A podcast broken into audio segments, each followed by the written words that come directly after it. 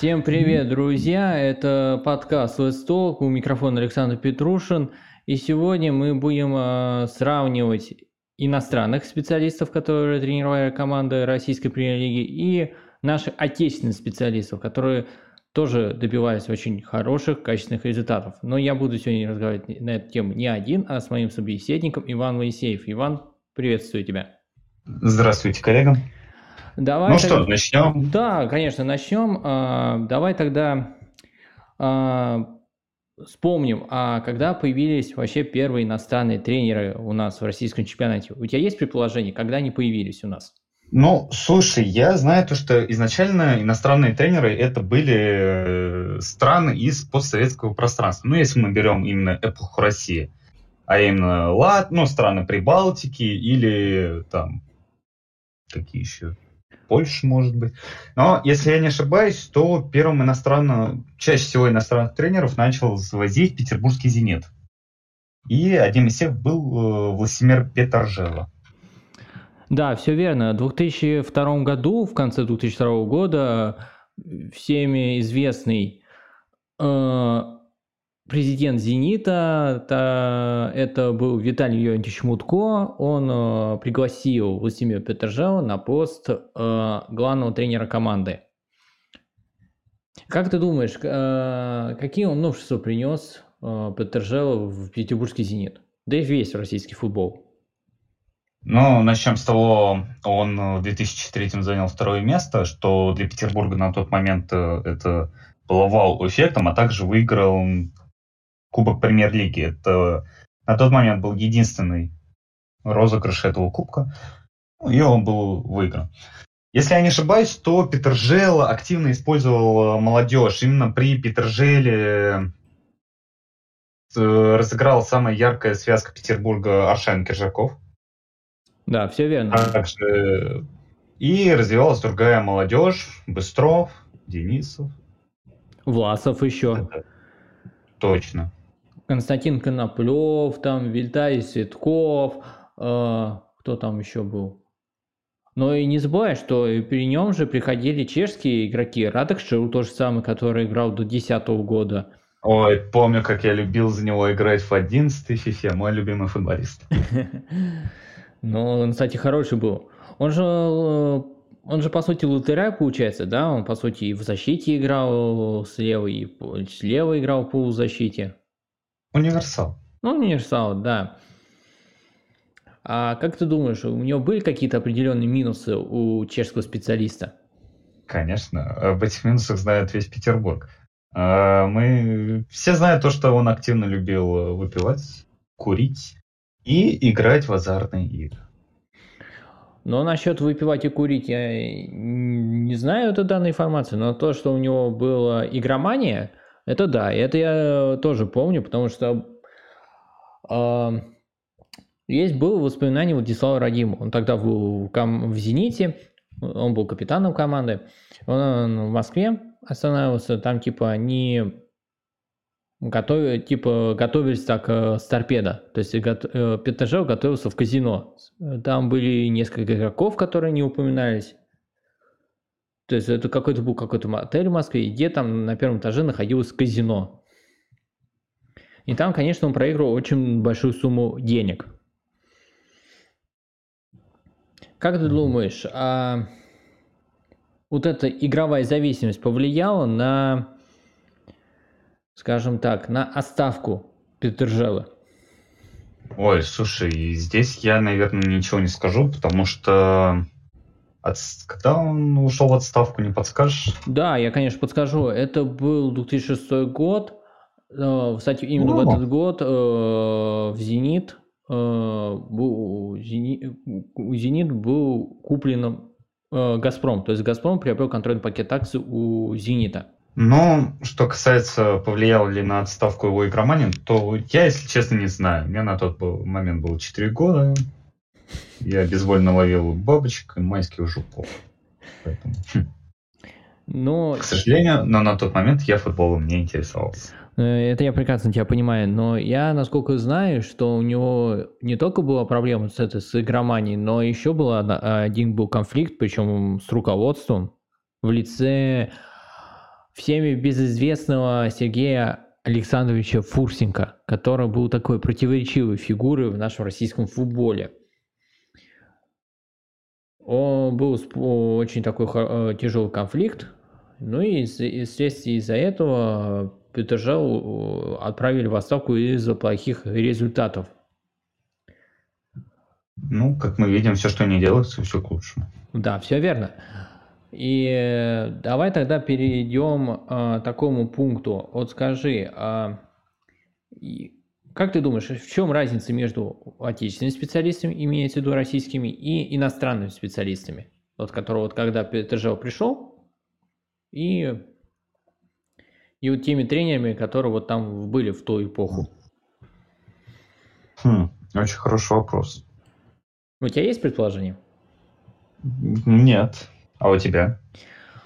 А, был, у меня есть одно предположение, что а, раньше российские тренеры делали ставку, то есть там у них были три защитника, и сзади еще был защитник такой типа либеро. Такая была старая-старая схема, там еще применял Олег Иванович Романцев.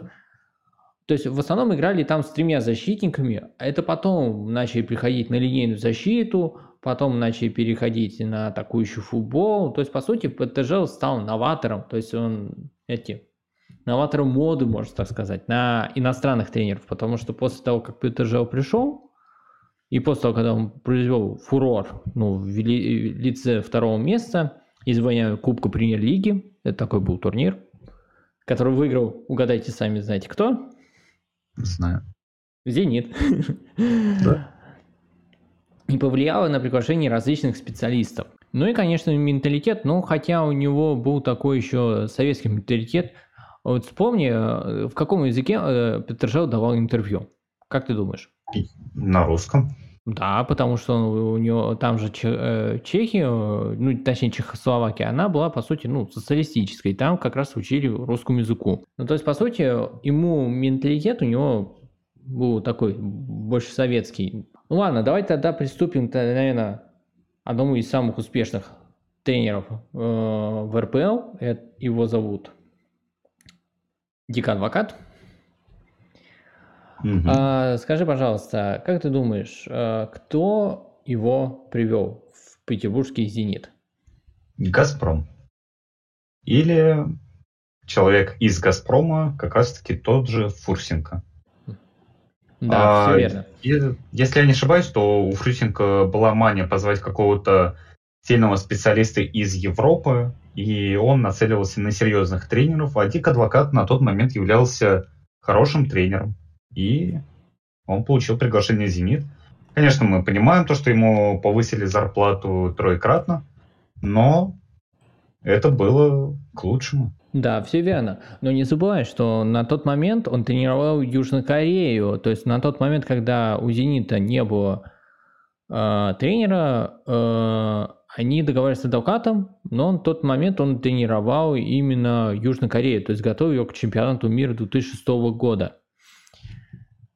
А, скажи, пожалуйста, а... раскрывать при нем вот молодые игроки, какая у него была схема часто его любимая? То есть Слушай. давай так подытожим, какие у него были игроки и какую он э, любил схему ставить игровую и какой футбол? Я, я ничего, наверное, не скажу по поводу схемы и по поводу футбола, потому что я не видел их игры. Ну, именно полностью игру я не наблюдал за развитием «Зенита» Дик Адвокат. Но я могу с легкостью сказать, каких игроков он открыл для мира.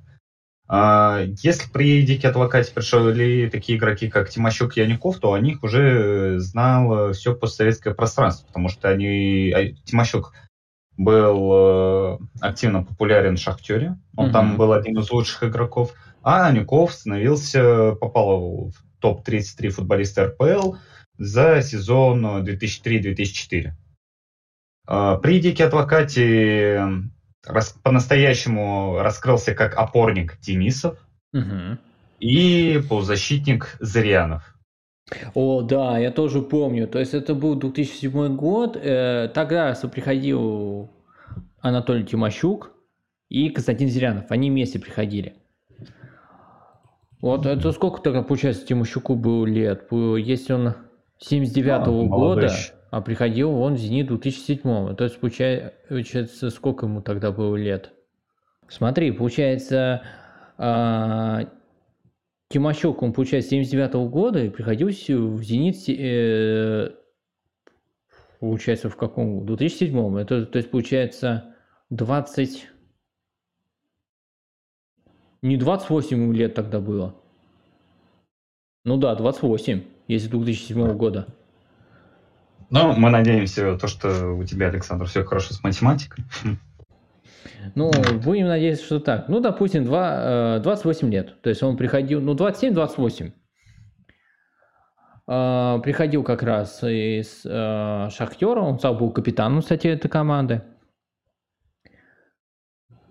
А, то, помню, что я думаю, что тогда, ну, я не так сильно болел за «Зенит» и не следил за футболом, но просто я смотрел очень много различных ретро-фильмов, ну, ретро-видео, где как «Зенит» играл при «Адвокате», и у меня сложилось, иногда сложилось впечатление, что, ну, Тимощук будет железной, железной в основе, то есть он будет все железным игроком, а вот э, Зырянов будет игроком ротации, но, оказывается, он проявил себя вообще изумительно. Его признали потом в седьмом году лучшим игроком сезона, что немаловажно.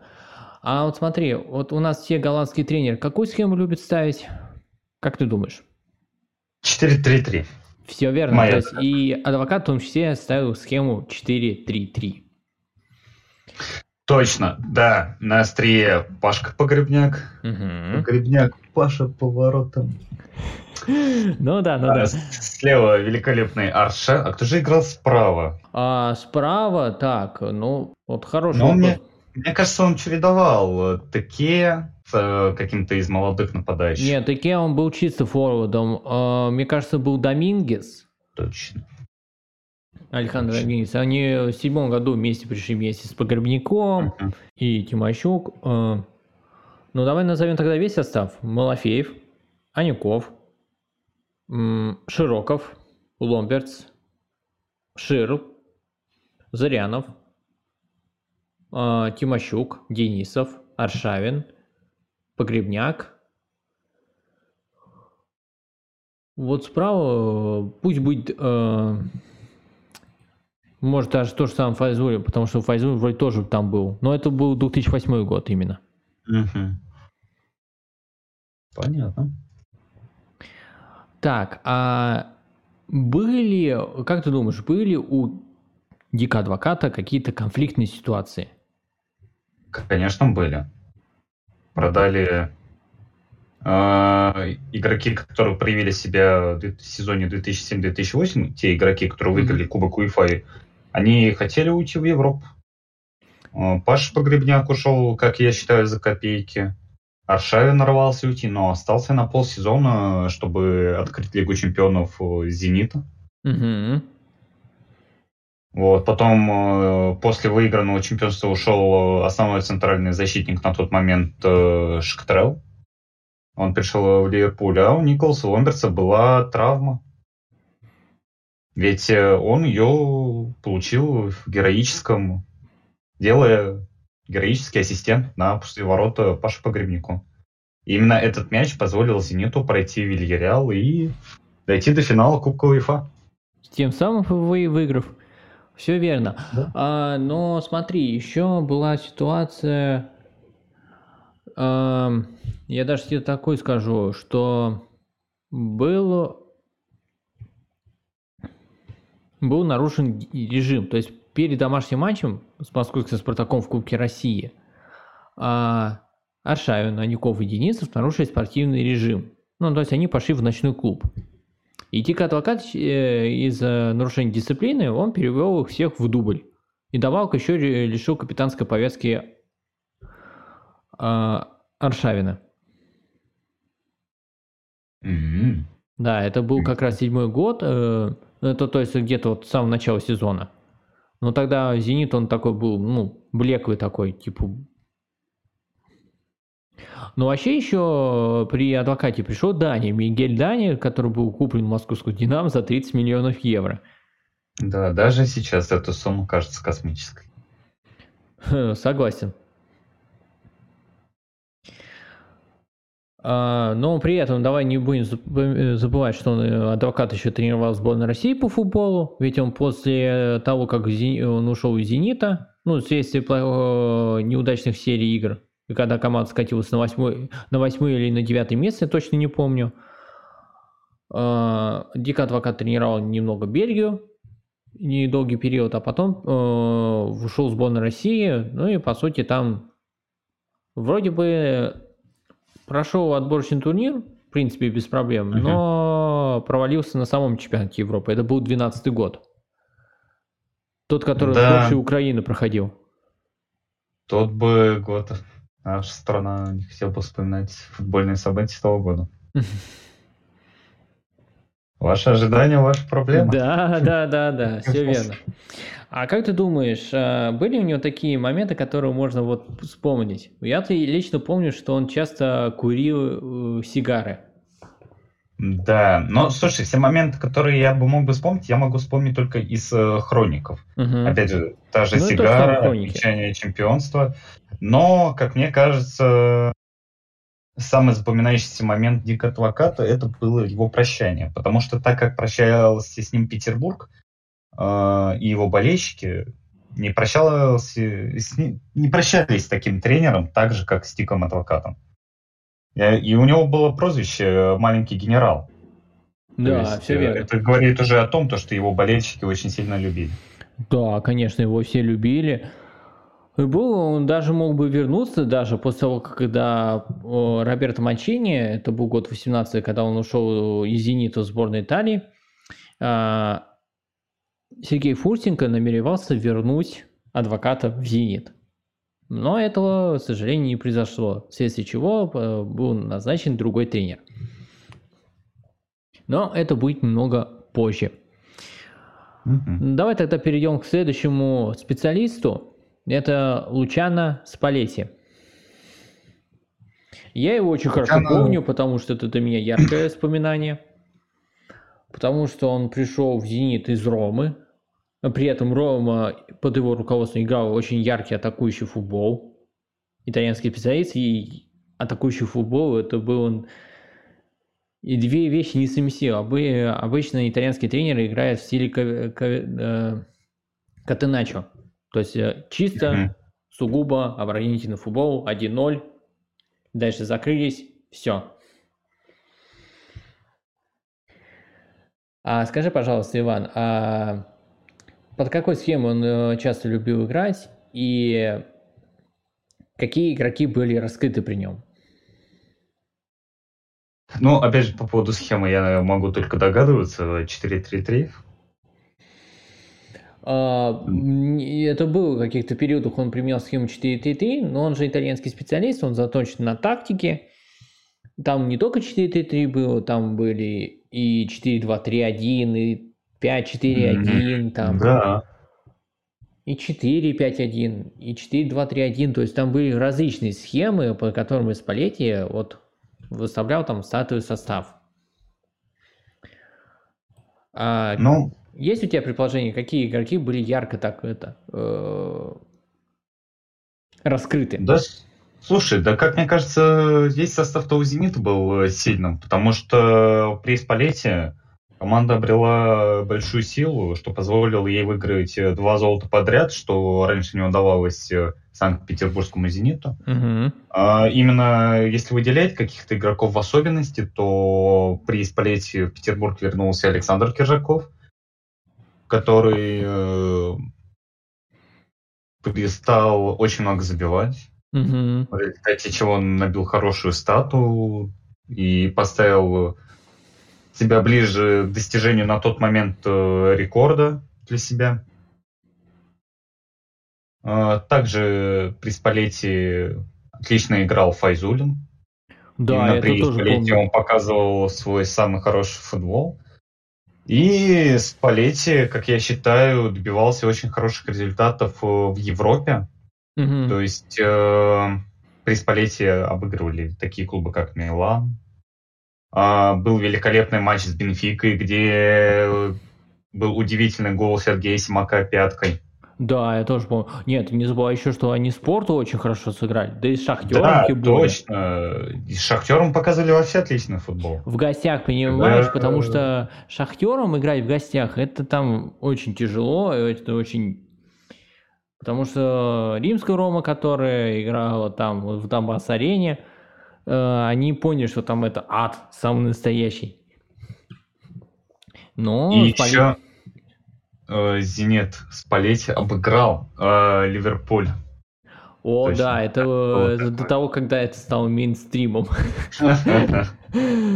Но вообще при нем очень яркая, качественная играли все игроки. И Дани, Широков, он из обычного, из защитников перевелся даже в атакующий полузащитник. Даже был какой-то период капитаном команды. Да, точно, Широков именно при Спаллетти показал свой самый лучший футбол. Да. А потом он стал вот таким себе посредственным футболистом, как сразу же пропал Спаллетти. Ну да, все верно. Но скажу так, что Спаллетти очень сильно восхищался Сергеем Богдановичем Семаком. Потому что он говорил, все, это вообще самый топовый игрок, он может быть в будущем может стать великим тренером. Что ну, как мы видим, предсказания сбылись. Да, все верно. Он даже сам хотел, чтобы э, Спаллетти стал ассистентом, а Семак стал бы тренером. Это было бы очень было интересно. Но я еще помню такой знаменательный момент. Это когда был десятый год. Это первое чемпионство при Спаллетти. Ну, извини... Ну, Зенита при Спаллетти. И он вместе со своим тренерским штабом, там, с медицинским штабом, они все разделись по пояс. И они пошли к болельщикам, которые тоже были раздеты по пояс. То есть торсы у них... То есть одежды не было, и они там вместе с ними праздновали. Прыгали, да. Отмечали. Спо- вспомним. Это был запоминающийся момент для города. Но, знаешь, при Спаллетти его первые года два «Зенит» был очень сильной командой. «Зенит» забивал очень много голов, забивал, о, забивал много, пропускал мало. Угу. В одном сезоне у него было всего лишь одно поражение, если я не ошибаюсь. Не, но... в сезоне десятом было у него два поражения, от ЦСКА и от «Спартака», но а... они были перенесены, матчи там из-за... Там... Потому что в две тысячи десятом году была ад, адская жара, mm. все страдали. Но в сезоне с двенадцатью то, что защита была укреплена благодаря Доменико Кришто. То есть левый итальянский левый защитник сборной Италии, он перешел из Дженуа. Я первый матч, я, я серьезно, я смотрел первый матч с его участием. Это был матч «Зенит» ЦСКА два ноль. Я тогда помню точно, что там забивал и Анюков, и начал Кержаков, потом Анюков. И Кришто, он спа- сделал точную передачу на Кержакова. Кержаков моментально забил. И я говорю, батюшки мои, это, это просто космос. Космос. Но, но, к сожалению... Произош... Да, но это было недолго, потому что... Как ты знаешь, на сезон двенадцать тринадцать пришли два топовых футболиста, которые стоили mm. в общей сумме по восемьдесят миллионов евро. И Лучано не удержал. Ну, Халк и Вицель. Все и верно. Из-за них Лучано не смог удержать раздевалку под контролем. Да, все верно, потому что Игорь Денисов э, был разозлен, что ему не так мало платят зарплату, но на самом деле это было не так, потому что он сам именно поддерживал, чтобы именно приходили футболисты топовые. Но там, видимо, что-то совсем непонятное происходило, и это находится за, те, за семи печатями. Ну, может, и к лучшему. Зачем выносить ссору за зубы? Да, все верно. Ну и, конечно, последний сезон э, очень такой был нестабильный. И, конечно, Спаллетти уволили. Очень жалко, что его уволили. Ну, а что же делать? Такова жизнь. Ну и... и... После увольнения Спаллетти подхватил именно Сергей Богданович Семак. Ну, давай тогда к российским тренерам приступим. Это к Сергею давай. Семаку. Давай так, он же первый матч в качестве исполнения... Вообще, давай тогда вспомним, как он, почему он начал стать тренером. Ну, слушай, я, я где-то читал то, что его уговорил именно Лучано Спаллетти. И он стал работать в его штабе. Да, все верно. Это был год тринадцатый. Семак, он уже э, на тот момент ему было, если изменяет мне память, то есть семьдесят шесть. Но где-то а, ему было, получается, тридцать семь лет. Ну, по сути, он уже ветеран да. был. И, при... и он в две тысячи тринадцатом году, то есть, принял предложение с Лучано Спаллетти стать э, тренером. Хотя в заявке на сезон он был как администратор. Хотя он был как тренер, по сути. То есть он всему учился. Единственное, у него пока не было лицензии.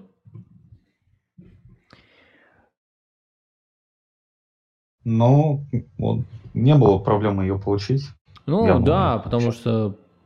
Но уже того, первым когда... старым матчем он был готов. Да, все верно. То есть, по сути, он первый матч это был против его бывшего клуба ЦСКА. То есть они, конечно, проиграли один ноль хим... в Химках. Что, мне кажется, это повлияло на чемпионский... Ну... настрой. На чемпионский настрой, да. Но потом выдали хороший матч. Это против Дортмундской Боруссии два один. Вспомни, как Халк там пробил там сдалека. Да и Ротон. А Боруссия прошла до финала. Да, то есть, ну при нем так неплохо игроки играли. Но потом он дальше был ассистентом у Виллаш-Боаша, у Луческу, ну и потом он стал самостоятельно тренировать. Это был сезон шестнадцать семнадцать, он пришел в Уфу, то есть он начал там тренировать. И у него уже как раз была эта лицензия ПРО, благодаря которому он мог тренировать команду премьер-лиги. А, вот, давай так, давай то, какие у него были схемы у Сергея Семака. Ну, то есть он в основном тренировал по схеме четыре, э, не четыре, три, три, господи, три пять два. Это про Уфу? Да, при, когда Семак тренировал Уфу. Он же тренировал на багаже Гончаренко, скажем, помнишь, был багаж Оленичева, а теперь багаж Гончаренко. Ведь он же появился после того, когда Гончаренко уже ушел, не Уфу, ЦСКА. Да, это было посередине сезона, из ЦСКА ушел Слуцкий, Гончаренко пришел... СК, а Уфа назначила Сергей Богданович. Но я не следил за той Уфой, я знаю то, что ее Зенит обыграл. Так что вот. А, ну, слушай, я не знаю, что сказать по поводу половины сезона, второй половины того сезона, именно сезона шестнадцать семнадцать, потому что, ну да, багаж Гончаренко, игроки, которые у тебя были, а не которых ты хочешь, тебе как-то приходится ротировать а, под игру, тебе нужен результат, потому что Уфа — это команда с ограниченными возможностями, и тебе надо подстраиваться под таблицу, а не под себя. Тут бы хотелось бы уже бы выделить э, его по полноц... первый полноценный сезон, потому что он занял э, высокое место для Уфы. Это шестое место, кстати, позвольте заметить, да, шестое. Шестое место. Его Уфа показывала... Да, его Уфа показывала отличный футбол, атакующий. Я не знаю, что по поводу схемы, но помню, тогда Сергей Богданович активно хвалил. Да, все верно. И я точно помню, что...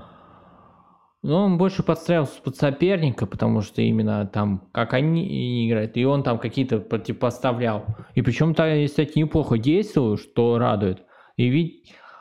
и, видимо, из-за этого его обратили внимание в «Зените». А знаешь, как э, выбирали тренера «Зенита» следующего, после того, когда Манчини ушел?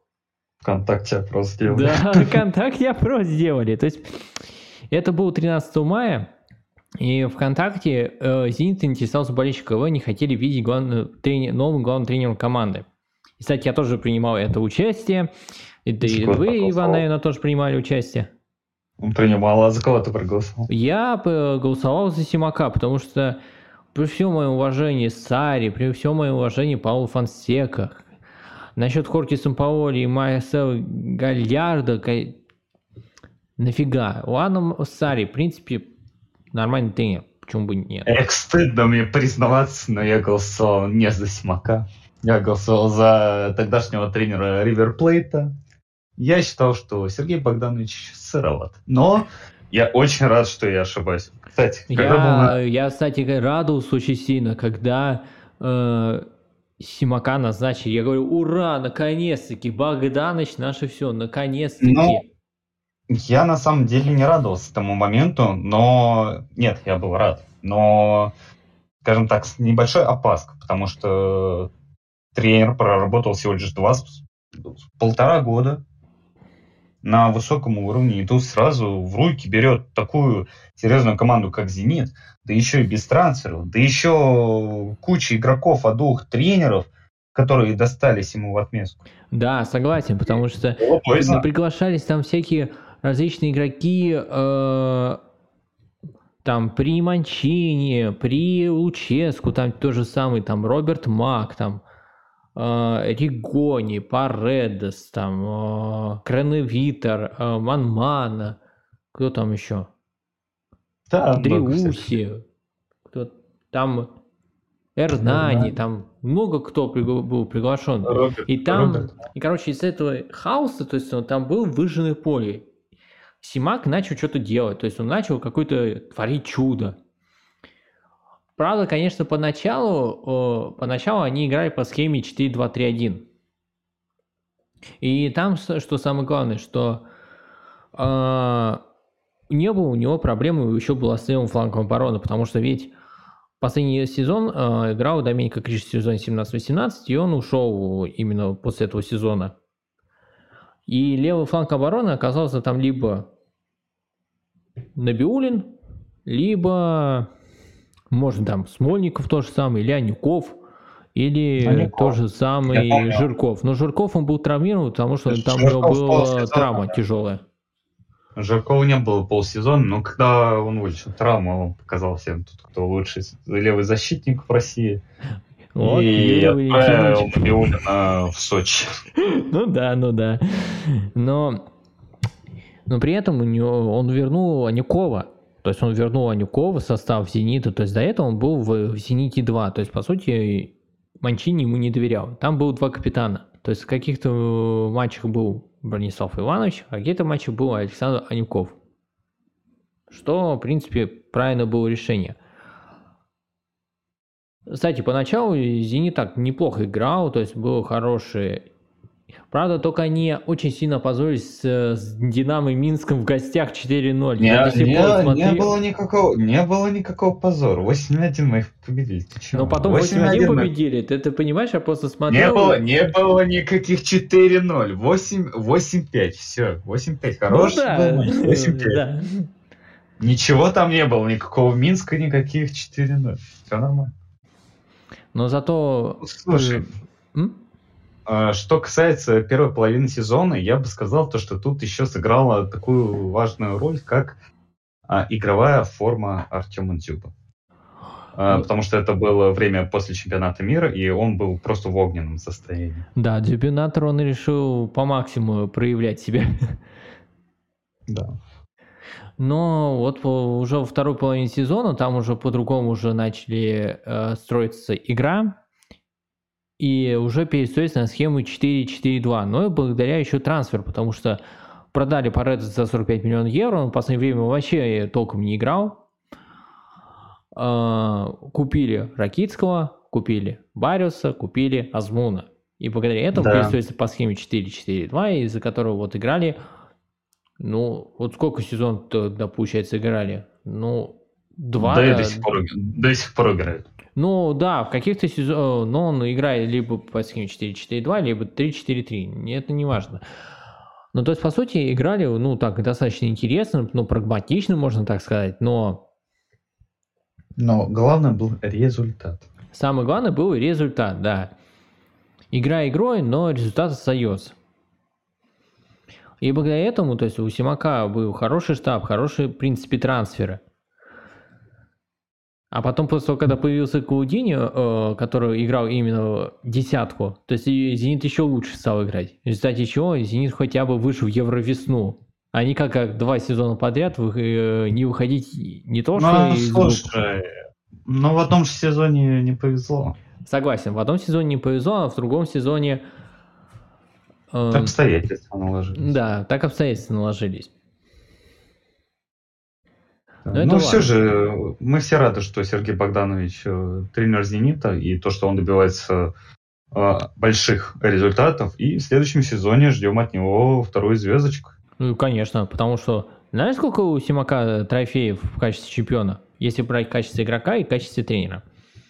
Ну-ка, поведай. Он завоевывал чемпионство ЦСКА раз, дважды с Рубином, ну то есть уже три, Зенитом уже пять. В качестве тренера уже э, сезон четырнадцать пятнадцать одно чемпионство, потом восемнадцать девятнадцать, девятнадцать двадцать, двадцать двадцать один, двадцать один двадцать два. То есть, по сути, уже десять трофеев, то есть десять чемпионств он завоевал. То есть пять в качестве игрока и пять в качестве тренера.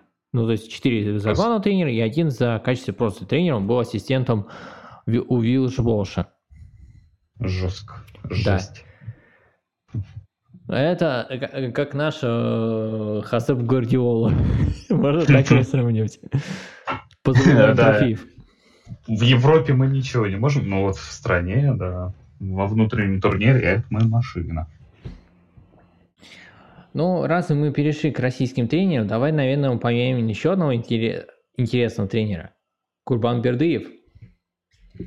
Ой, самый нелюбимый для меня тренер.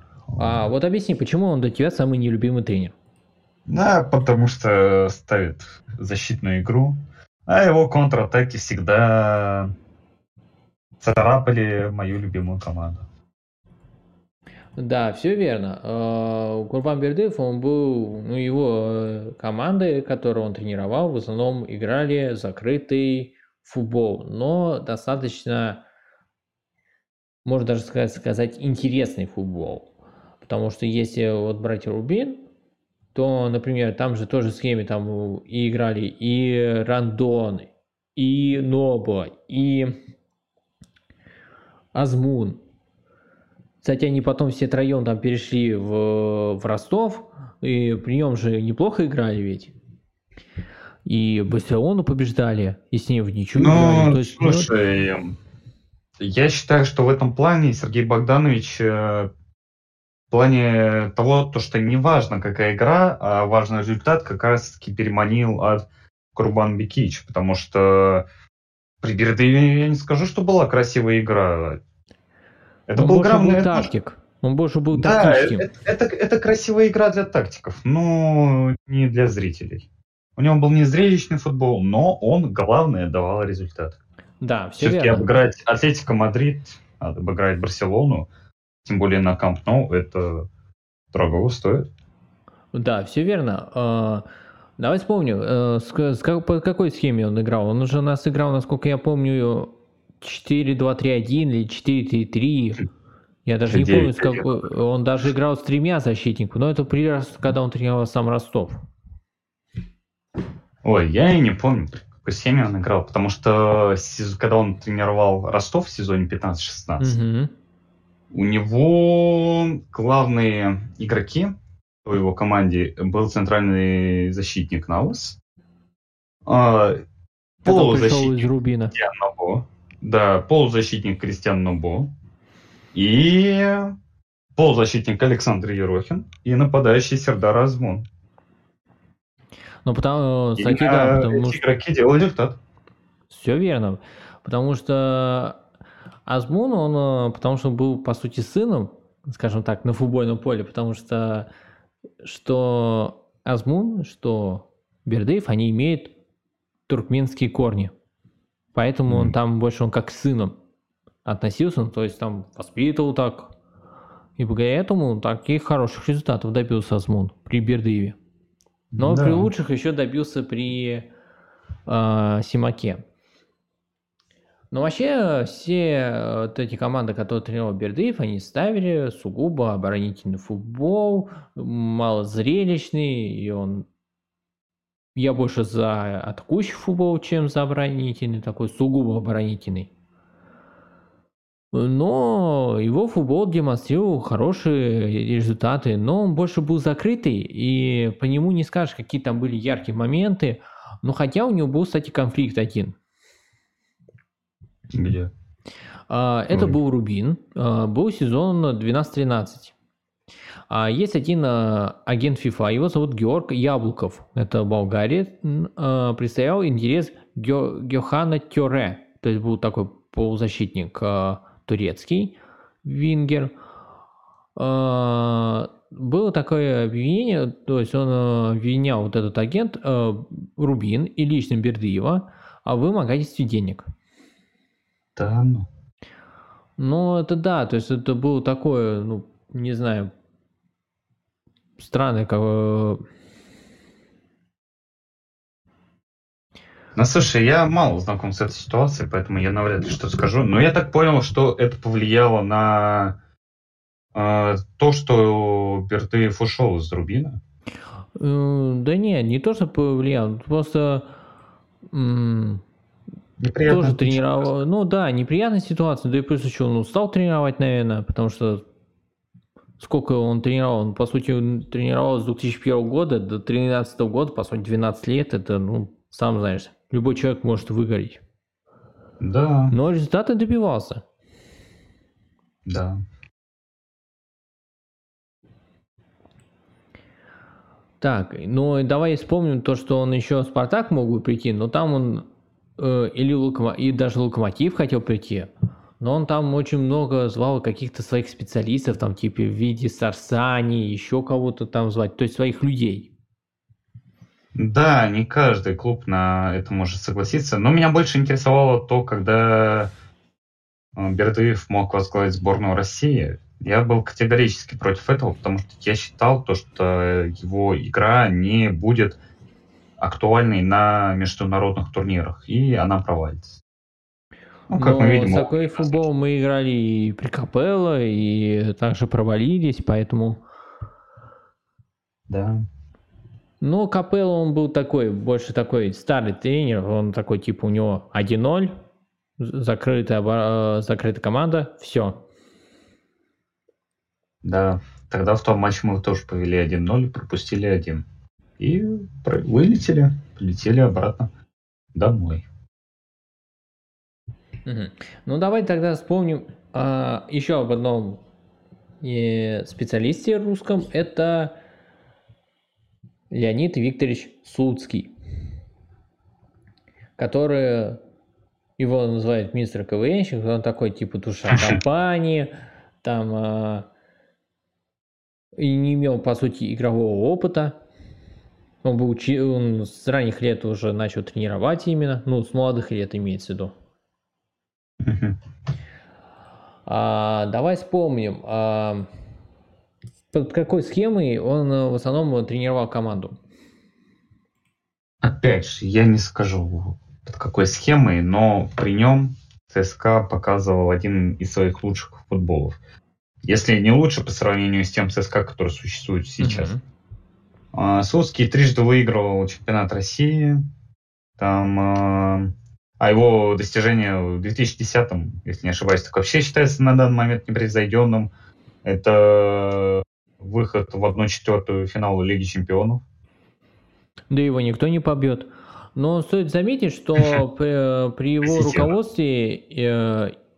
При футбольном клубе Москва, когда он тренировал, и Крылья Советов, то есть играли очень хорошие...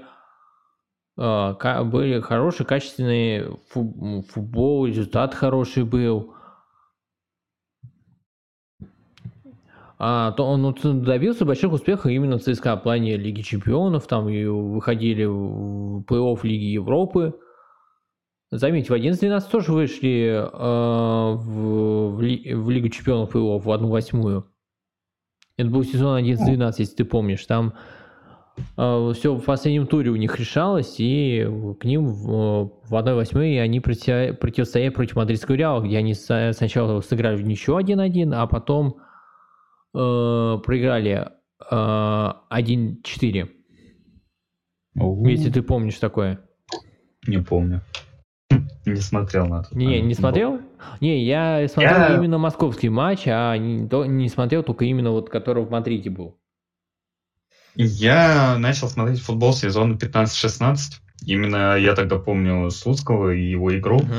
Uh-huh. «Зенит» и ЦСКА в Москве в первом матче показали отличный футбол. ЦСКА вел два ноль. И «Зенит» отыгрался. Второй гол забил Игорь Смольников с великолепной передачей Игоря Файзуллина. Это его последнее результативное действие за «Зенит». А еще помню, тогда была активная борьба именно за чемпионство между тремя клубами. Это как раз ЦСКА Слуцкого, Ростова Бердыева и «Зенитом» Андрея Виллаш-Боаша. И все, все решалось именно в их противостоянии. «Зенит» обыграл ЦСКА. Со счетом два ноль дубль оформил Халк. Но при этом «Зенит» проиграл Ростову, что в результате чего «Зенит» опустился на третье место. И чемпионство разыгрывали две команды, а именно Слуцкий и Бердыев. Все решалось в последнем туре, и я до сих пор помню тот э, сейв, те два сейва от Игоря Акинфеева, которые позволили ЦСКА стать чемпионом в сезоне пятнадцать шестнадцать. Да, я тоже это прекрасно помню. А, но вообще я еще помню, что при Слуцком раскрылся Загоев, например, тот же самый. Ну, а, как, так и закрылся. Ну, и так и закрылся, согласен.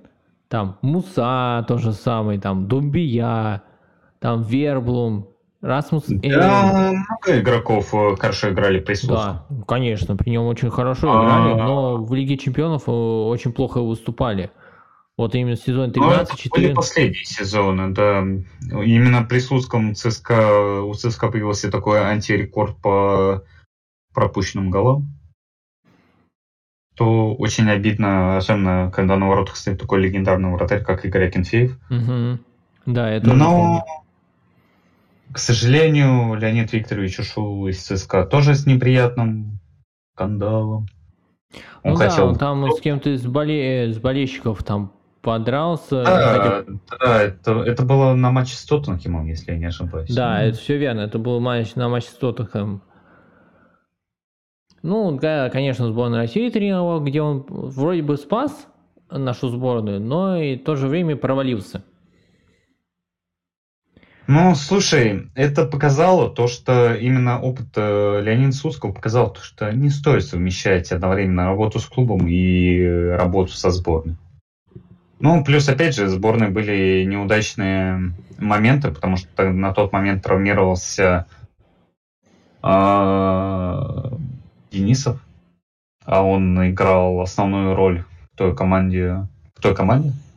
И пришел какой-то Роман Нанштеттер, которого поставили в полузащиту, и в первом же матче он уверенно провалился. Но зато при Слуцком запоминающийся момент сборной был Англия один-один и гол Березутского на последних минутах. Это было классно. Да, это я тоже помню. А, ну давай вспомним, что и молодые игроки при нем хорошо и выступали. Но вспомни, когда он тренировал Витес, э, он раскрыл этого Дехага. Помнишь это? А, Эдегора, прошу прощения. Эдегора. Помнишь, он который, вот молодой норвежский полузащитник, который перешел в Реал Мадрид в очень раннем возрасте. Угу. И он играл в арендах, и потом перешел в Витес, и там он раскрылся при Леониде Слуцком, что потом его Реал решил его вернуть в себе. А... Это значит, что он хорошо тренирует молодых игроков. Он же вспомнил, он же раскрыл и Головина, и Чалова, например. Ну, не знаю по поводу Чалова. То есть он начал вводить состав. Ну вот Головин, это, я считаю, огромное достижение Слуцкого. Найти такую, такой алмазик в Москве, в таком большом городе, надо постараться. Конечно, потому что не каждому тако, такое дано. Да. Ну давай еще вспомним, что и Леонид Викторович Слуцкий не только э, отличный тренер, но еще в КВНщик, потому что, вспомни, он часто выступал в КВНе и судил даже. Ну, член жюри. Он активный человек. Да, да, да. И был комментатором, он комментировал матчи чемпионата мира. Это да. Ну, давай тогда перейдем э, иностранному тренеру э, именно московского «Спартака» Массимо Каррера, который был ассистентом э, у Антонио Конте. И в Ювентусе был, и в сборной Италии. Он был там вторым или даже третьим тренером в тренерском штабе. А у тебя есть предположение, когда он, он пришел, по какой причине? Ну, у меня есть не предположение, я точно знаю. А, Спартак проиграл Аеку, не, mm-hmm. не прошел квалификацию Лиги Европы, в результате чего уволили Оленичева и назначили Массимо Каррера. А, первые матчи для него были тяжелыми, но он дальше пошло-поехало и так до чемпионства доплыл. Ну да, все верно. А, при нем... А... Но он вообще приходил изначально как помощник, ассистент э, у Дмитрия Оленичева. Uh-huh.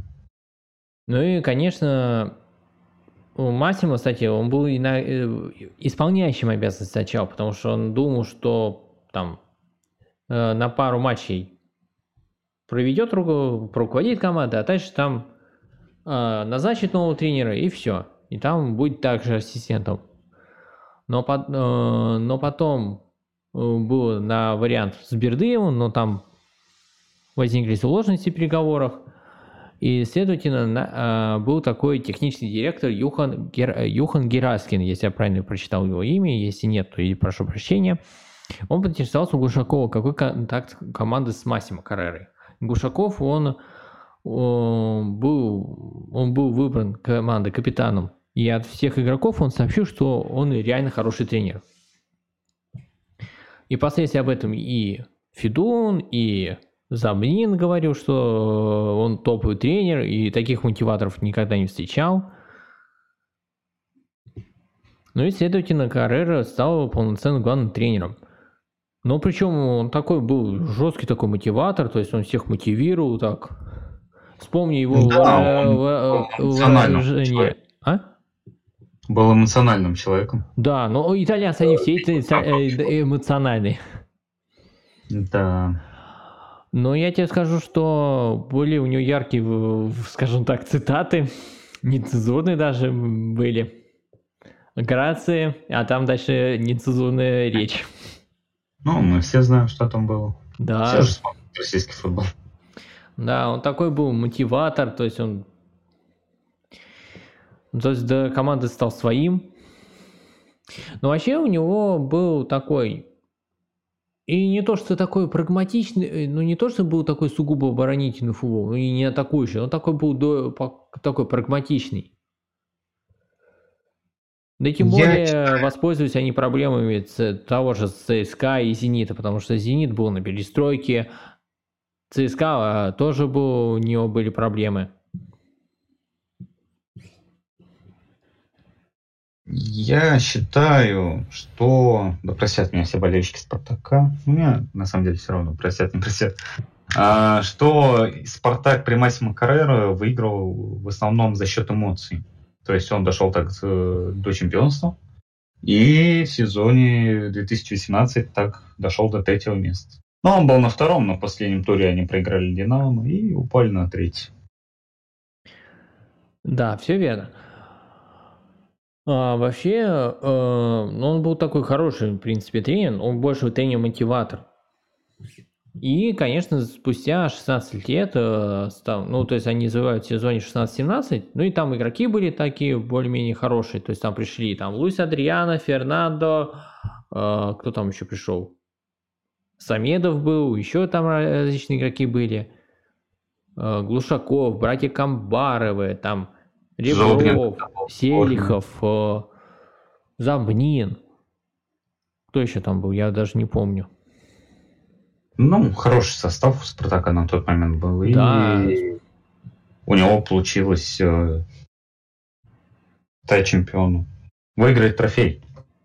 Впервые за столько много лет. Да, да, да. Потому что сколько тренеров Спартака поменялось, они... До сих, они до Карреры не добиваясь успеха, а да и во время Карреры, когда тренировал Карреру, то есть какие-то успехи были, но, и, но после того, когда он ушел, до сих пор успехов нет. Но если только вот, вот этот Таноли, если что-то принесет. Ну, Таноли. Да, не Таноли. А как... Э, ой, не Таноли, а как... Э, Ваноле. Ваноле, да, прошу прощения. Да, но я перепутал с игра с полузащитником сборной Италии, молодым. Ну, я так, я так надеюсь, что он ничего не принесет. Я так буду топить Снина. Но... Зачем такой кубок? Нормально все, десятое место. Зарема. Нет, а восьмое нет, они сейчас восьмое занимают. А, уже восьмое. Ну, не важно. Ну, не все важно. Равно, да, не важно. Не, не, ниже пятого места уже так здорово. У них есть главный трофей их, это Зарема. Ей надо гордиться, ей на, ее надо прославлять. Поэтому зачем им кубок? Не надо. Покойтесь. Динамо еще... Динамо вообще уже там что-то не выиграло сорок лет, по-моему. Не, так давай по, это немного попозже поговорим, но давай договорим насчет Карреры, потому что ведь еще был такой знаменательный момент. А, был церемония награждения золотыми медалями, и Массимо прямо с сцены снял с себя медаль и положил ее в левый внутренний карман пиджака. Да. И подчеркнул, что эта победа уже история. А, что он сказал именно? Мы не должны думать, что чемпионство даст нам преимущество над остальными в этом сезоне. Он тогда обратился к присутствующим на сцене и назвал всех семьей. Мы должны бороться, потому что нам никто и ничего не подарит. То есть, он, по словам Каррера, он хочет продолжить побеждать и желает, чтобы его команда демонстрировала волю к победам в будущем. В принципе, были хоро- хорошие результаты. Ну, насчет Лиги Чемпионов, я только помню, я смотрел матч, когда они играли в Севилье, дома там пять один, когда выиграли, я думаю, все, там это, мама мия, что происходит? Да и добавка, Глушаков стал новым вратарем, нового защитника, там, новым вратарем, то есть это что, это, что это за чудо дивное? Но, к сожалению, тот «Спартак» уже в конце сезона начал разваливаться, у них ну, начались команды внутри. Ну, это клуб, как всегда. Клуб, есть... Конфликты внутри клуба. Да, и я считаю, что Карреру выбрали из клуба. Но он потерял не ситу... контроль над командой, ну и, следовательно, то, что и, то и произошло. Да. Так, небольшая пауза. Так, давай тогда продолжим. То есть следующий э, тренер, которого, наверное, стоит упомянуть, это Юрий Павлович Семин. Легенда Локомотива, легенда российского футбола. Да, и больше слов не надо. Ну, конечно, потому что, во-первых, при нем... Он единственный вот в двух командах, которых добивался очень хороших результатов. Это Локомотив и Динамо Киев. При нем очень хорошую игру показывала обе команды. Начнем с того, что вот когда первый раз он тренировал там Локомотив, то есть он в девяностые годы, он... А нет, он с восемьдесят шестого года, прошу прощения, то есть пятого января восемьдесят шестого года по восемнадцатое апреля две тысячи пятого года он руководил Локомотивом. И то есть при нем а, команда то есть демонстрировала различные результаты, но при нем были такие неплохие игроки. Наверное, ты вспомнишь, там, например, Вадима Евсеева, который сейчас тренирует Шинник, там а, кто там у нас еще был? Лоськов, а, Сычев, Сычев, Овчинников, а, Сенников. Кто там еще был? Беледидинов. То есть, если брать именно первую, именно первую, первую эпоху, ну, имеется в виду первый, так, первый раз, когда он руководил Локомотивом. То есть, при нем были молодые игроки, были и, и возрастные игроки, причем хорошие, качественные результаты. И при нем, и при нем же первый, спустя столько-то времени, Локомотив вышел в одну восьмую плей-офф Лиги Чемпионов. То есть там демонстрировали очень хорошие, качественные результаты. Вспомни, если ты можешь потом посмотреть матч Локомотив-Интер, там три ноль, например, который там да, очень красочный видел. Был матч. Это я видел. Да. Да, великолепный человек, чисто советский тренер, никогда не стесняется что-то говорить. Всегда говорит прямо. Убери открыто. Варежку! Варежку убери! Да. Вспомни, да. это именно убери варежку, варежку убери. А еще вспомни его любимый аксессуар. Это знаешь какой? Это шапочка, которая петушок. Он всегда любил а, вот эту... Да, да. Ну, знаешь, у него был такой имидж деда соседнего огорода. Приехал на дачу, а там... Здравствуйте, Юрий Павлович. Здравствуй, здравствуй. Он еще любил кепки различные собирать. Вспомни, там у него были очень много различных кепок. Угу. А, ну и при Динамо Киев, он там тоже хороший результат демонстрировал, и при нем же он дошел до полуфинала Кубка УЕФА, где он уступил Шахтеру. И там же при нем было и раскрыт Алиев тот же самый, например, там. Еще какие-то игроки, я там не, точно не помню, кто именно.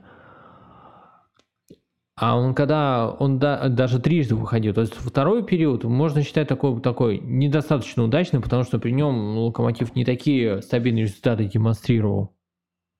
Ну там, потому что именно был конфликт с руководством клуба. Если ты помнишь такую женщину, Ольгу Юрьевну Смородскую, которая была такая, ну... Конечно, помню, конечно. Да ее все помнят, там ее мало кто любил, там... Но он третий раз, когда приходил в Локомотив, при нем и Миранчук хорошо раскрылся, что он привился даже в Европе, и благодаря которому перешел в Аталанту. Там Дмитрий Баринов, кто там еще? Жемалединов. Я больше не вспомню. Я вот, если честно, я при нем и... А, Денисов э, немного реинкарнировал свою карьеру. Да, да, точно. Именно когда пришел Денисов, Сергин стал чемпионом страны с этим игроком. Да, потому что я думаю, что э, придет Денисов, и опять будет конфликт, а сам, знаешь, какой, э, э, скажем так, характер у... Семина и у Денисова. Так как, по-моему, если не ошибаюсь, Денис ушел потом из конфликта. Могу ошибаться. Не, он не ушел, он там просто там с ним не хотели продлевать контракт. Ну. Но именно если брать из Локомотива, именно из Динамо, если ты имеешь в виду. Нет, из этого. Из Локомотива? Из Локомотива. Нет, ну там-то было по-разному ситуации, там. Я сам, то есть, не понимал, что там произошло. Ну, если но... там все объясняли.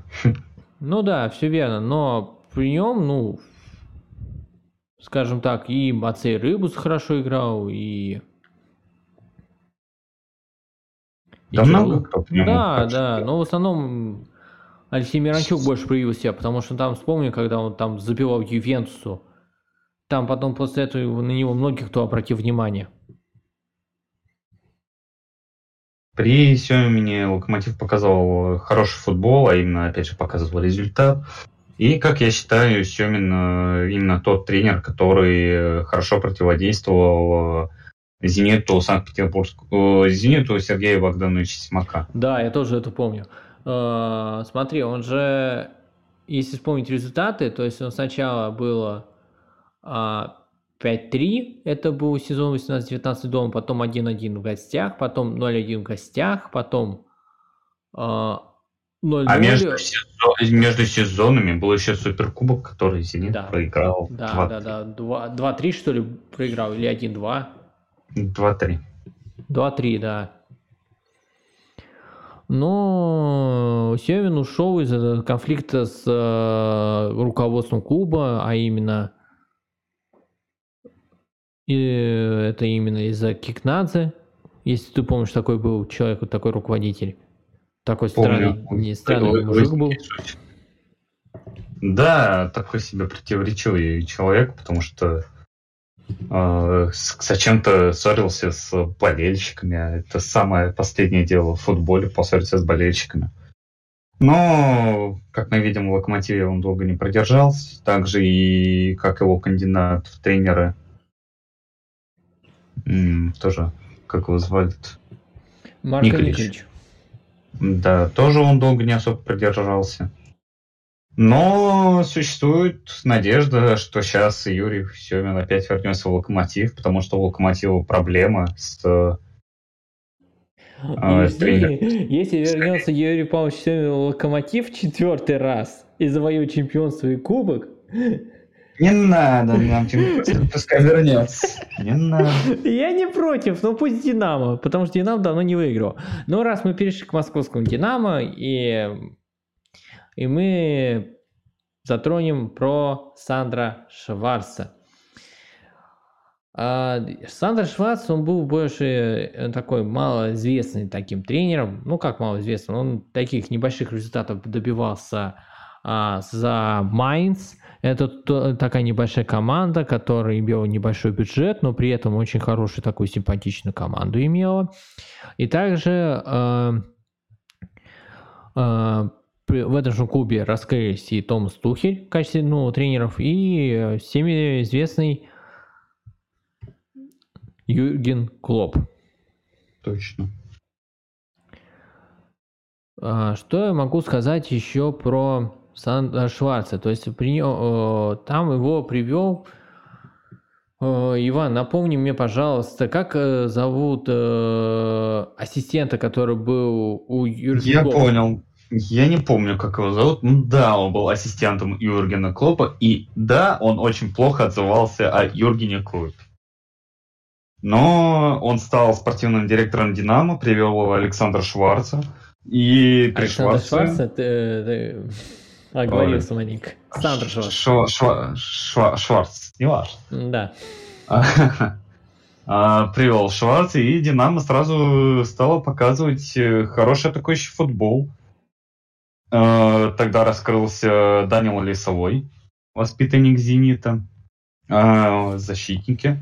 «Динамо» стало потихоньку строиться и налаживать э, э, себя как клуб, что изнутри, как внутри, так и на поле. Да, все верно, но ты не только упомянул, ты забыл упомянуть еще двоих игроков. Это э, Константин Тюкавин и Арсен Захарян. То есть Арсен Захарян, ну, Тюкавин, даже Захарян заметил... появились только в этом сезоне, а Лиса был только когда Шварц пришел. Не забывай, Шварц, когда пришел, он тоже заметил именно Арсена Захаряна. Ну, тоже заметить такого надо. Ну, слушай, мы видим, как обернулось э, частое использование молодежи в матчах «Динамо» против «Динамо», так как э, Динамо, молодежь — это... игроки нестабильные, сегодня есть результат, завтра его нету. И, к сожалению, мы видим то, что Шварцу, мы надеемся, что он останется в «Динамо» и будет еще работать и работать, и выиграет кубок у «Спартака». Вот. Все-таки строит он симпатичную команду с хорошим футболом, и в будущем будет явно противодействовать «Зениту». Ну да, все верно, но мне нравится, как он работает с молодыми игроками. Да, только в последнее время он, на него он получил дисквалификацию недавно, поэтому э, я даже скажу точно. Но кубок он не пропустит. Но он эмоциональный тренер, он же постоянно ругается с судьями, ну, да, постоянно с ними о чем-то спорит. Но тут, наверное, дело просто в наших судьях, поэтому. Да. Но скажу Но... так, что он такого нового формата тренер, то есть у него хороший качественный футбол, то есть Шиманский демонстрирует хороший футбол, Фомин демонстрирует. То есть при нем э, много молодых игроков проявляет очень хорошие ну, результаты, что, что радует. Причем молодая, хорошая команда, там, с, хорошей, с хорошими перспективами. То, что э, давай тогда так... Э, Что нам еще известно про этого данного тренера? То есть он был в молодежке Майнца, и, по сути, он повторил тот же самый путь, что и Юрген, Юрген Клопп и Томас Тухель из молодежки в главную команду. Угу. Ну, он такой был достаточно эмоциональный тренер.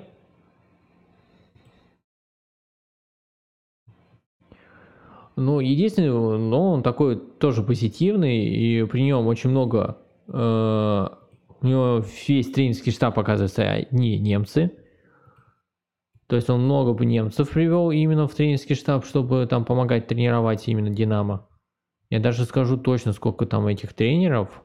У него, у него ассистент... А, а, у него, да, у него только один немец. Это Волком Булут. У него этот ассистент главного тренера. Но, в принципе, Сантош Салатс мне нравится, как он тренирует «Динамо». Да, он проделывает отличную работу. Но стабильность результатов ему, ну,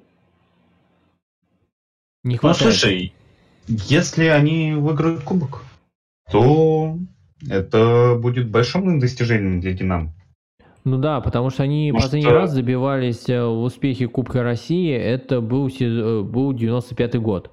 Да, вопрос, когда они вообще последний раз трофей-то выигрывали. Не, девяносто пятый год. девяносто пятый год. Вот. То, по, по сути, уже двадцать, по сути, двадцать семь лет они здесь, э, не выиграли ни одного трофея. Это надо исправлять, надо обыгрывать «Спартак». Если это Опять же... не проявит себя с хорошей стороны, то, есть будет, то почему бы нет? Я буду только рад, если «Динамо» выиграет хотя бы какой-то трофей. Ой. Ну, давай тогда подытожим. То есть э, э, и российские тренеры, и зарубежные тренеры добивались различных результатов, так как э, со знаком плюс и со знаком минус они им были отчасти и медийными персонами. Если вспоминать, например, Адвоката, Спаллетти, э, Семина, которые вошли как это... А, Слуцкий тот же самый, который они проявляли себя в медиасфере по-разному. Но мне, мне нравятся и иностранные тренеры, и российские тренеры, потому что они очень хороший, качественный футбол, что в различных командах проявляет себя. Что ты думаешь на этот счет? Ну, что я думаю? Ты абсолютно правильно сказал, у каждого есть свои как плюсы, так и минусы. Но каждый тренер добивался каких-то определенных результатов. Выигрывали в Европе, проигрывали в Европе.